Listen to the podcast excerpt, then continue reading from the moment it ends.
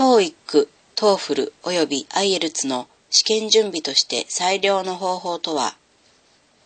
これらの試験に対する準備として最も良い方法とは下記の学習活動に専念することです。英文のリーディングとリスニングのスピードを上げる。英文のリスニングの理解力を上げる。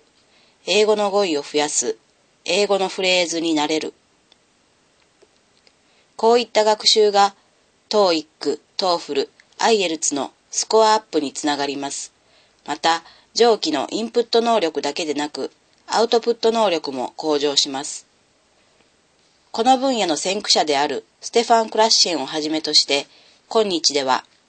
理解できるレベルの興味深い内容の英文を集中的にリスニング及びリーディングすることが相対的な言語能力の上達に多大な影響を与えるということが幅広く認識されています。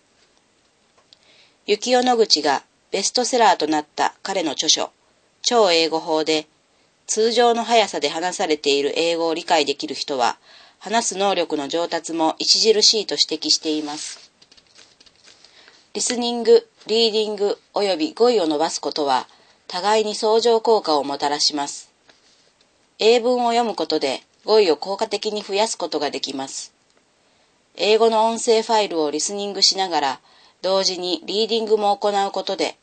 英文を読むスピードも速くなります。オーディオブックは、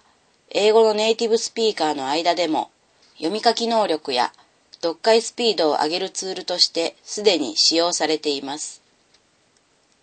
これらの試験において高得点を取るには、リーディングとリスニングのスピードが重要な鍵となります。試験を受けた人は、時間制限が最も大きな障害となったと言っています。リスニング問題では大抵の場合、問題は一度しか読まれません。リーディング問題においては、問題文を何度も読む必要があります。スピードは不可欠なのです。リーディングやリスニングの能力を上げるには、内容がある程度理解可能な英文を定期的に読み聞きし、自信と慣れを養わなければいけません。同じコンテンツを、ある時は内容に注意しながら、またある時は重要フレーズの構成に注意を置きながら、何度も読み聞きする必要があります。未知の単語がほとんどない英文コンテンツに焦点を当て、英文のリーディング、リスニングを行う練習に加えて、重要な専門用語などの特定の語彙を含んだコンテンツを勉強することも必要です。下記に指摘されるように、語彙の習得レベルは、これらの標準的な試験において重要な指標となります。学習者が理解可能な興味深い英文コンテンツから新しい単語を覚えるのが効果的で、特にコンピューター上のオンライン辞書やザ・リンビストのような語彙習得システムを併用すると良いでしょう。TOEIC、TOEFL もしくは IELTS を受けたいと思っている人は様々な題材の英文を多量に読み聞きする必要があり、特に TOEFL や IELTS 受験者は論文などの英文も読む必要があります。誰が TOEIC、TOEFL、あるいは IELTS 試験を受けるべきですか？雇用主や大学側は学習者に対し、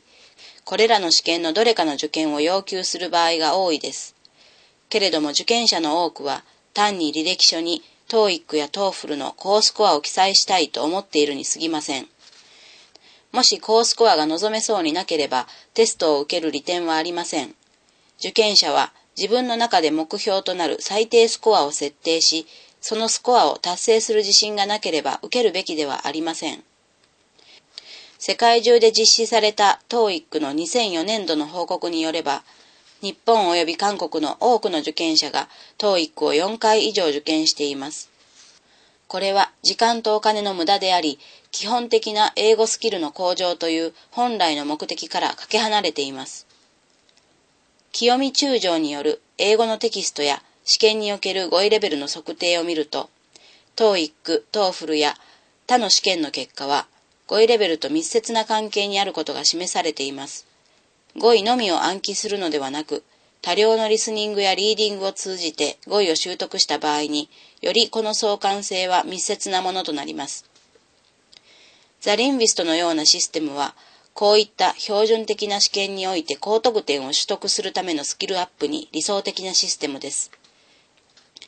リスニングやリーディング用の何百時間という英文コンテンツを保有し、それらは学習者が音声を聞きながら読み、リーディングのスピードアップにつながるよう、オーディオとテキストファイルの両方で提供されています。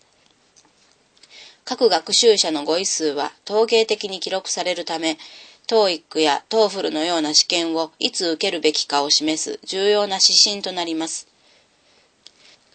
そのため学習者は効率的な学習活動にのみ焦点を当て、